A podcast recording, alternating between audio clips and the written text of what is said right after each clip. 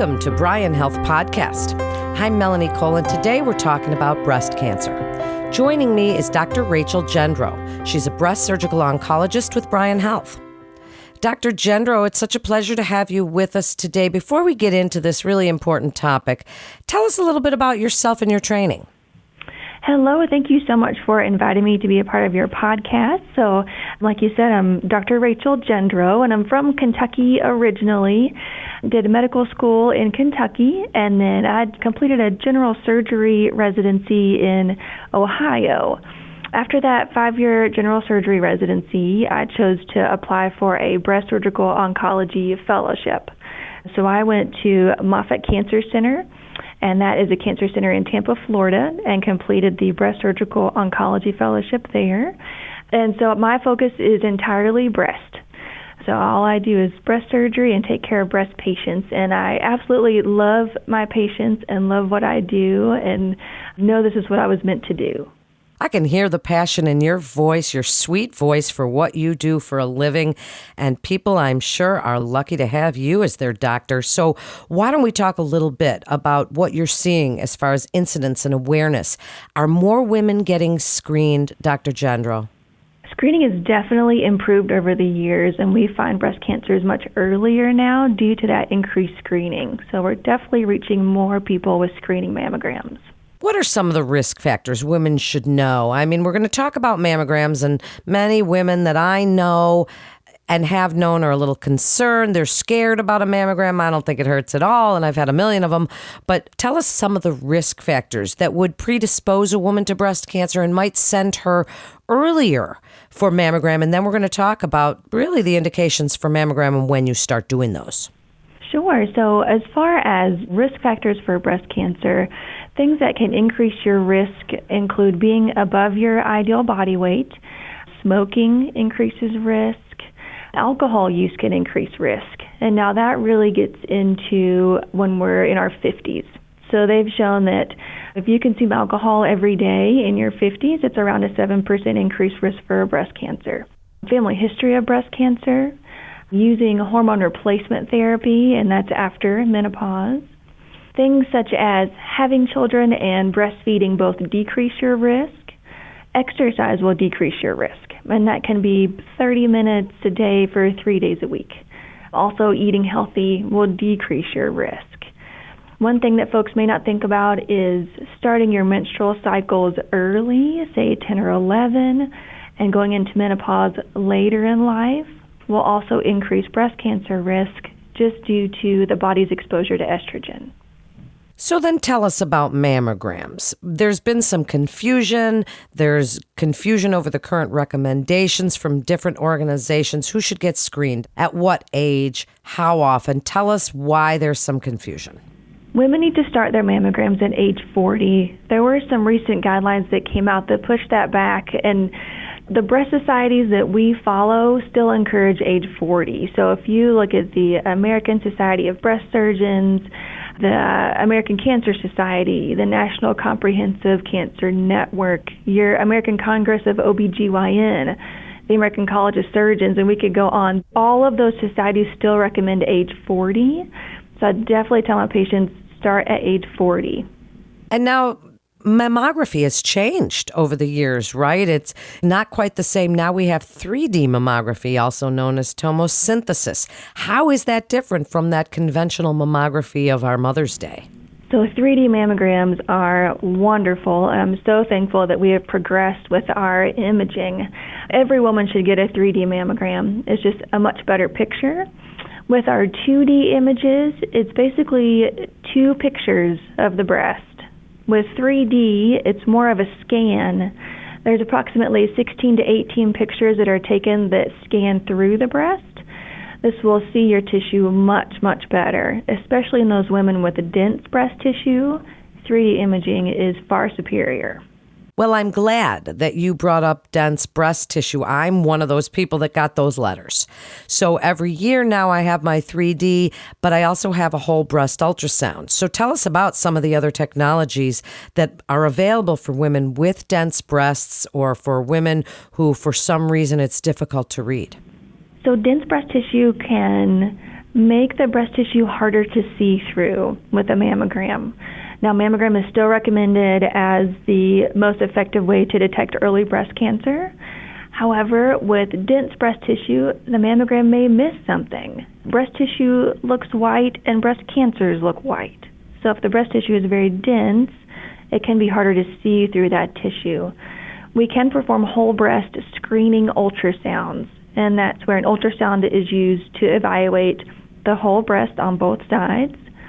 There are also breast MRIs that can be performed. That would probably be the best breast imaging. Breast MRIs can be costly, and insurance companies may not want to cover that imaging. Whole breast ultrasound is a great way to go for cost savings and effectiveness. Well, thank you for telling us about that. So, now, signs and symptoms of breast cancer what should we be looking for if we're doing self exams or something that we might notice? Women, even in their late teenage years to 20, should begin their own self breast exams. Getting to know your own tissue is the best way to notice a change or if something is different. Things to look for if there's a new mass or a new lump in the breast, definitely get looked at. Skin changes such as redness in the skin or dimpling in the skin definitely signs to look for. If you notice discharge from the nipple, and that can be different colors. So we can see clears, yellows, greens, bloody. Any discharge from the nipple should be evaluated. Nipple inversion, where the nipple is turning in or being pulled inward, definitely should get evaluated. The best thing for our ladies is to really do your own exams. It should be once a month in the same time of a month. So with your breast tissue, your breast tissue changes throughout the month with your cycles. So your breast tissue will become more lumpy and maybe more swollen when your menstrual cycle is getting closer and then it changes again. So try to do it the same time every month. And the shower is usually easier. And breast tissue is lumpy. So it can be intimidating for ladies to say, you know, everything feels lumpy. Well, your breast tissue should move around easy and be very soft. So if you notice something that is a hard mass and it doesn't move very easily, something that wasn't there last time you checked, should definitely get looked at. So I guess the big fear of women certainly hearing that news. But if a woman is diagnosed, what's the next step, Dr. Jendro? Where does she turn? What does she do next? Because that is devastating news and not really sure who to call. So usually what happens is the, the lady will see her primary care physician or her GYN who does their breast exam and will order their mammogram and their ultrasound. If that imaging shows that a biopsy is needed, then they would proceed with their biopsy and be called with their results. And if that breast cancer diagnosis does come in, that's usually when I would see the patient next as the surgeon. I would sit with that patient and just go over all of their imaging and their pathology and what that all means and explain it very well and just go over different options for surgery. We would then see a medical oncologist and then possibly a radiation oncologist. So it kind of depends on what type of cancer they have. Tell us about some of the options, about treatments. You mentioned surgery and a medical oncologist, radiation oncologist.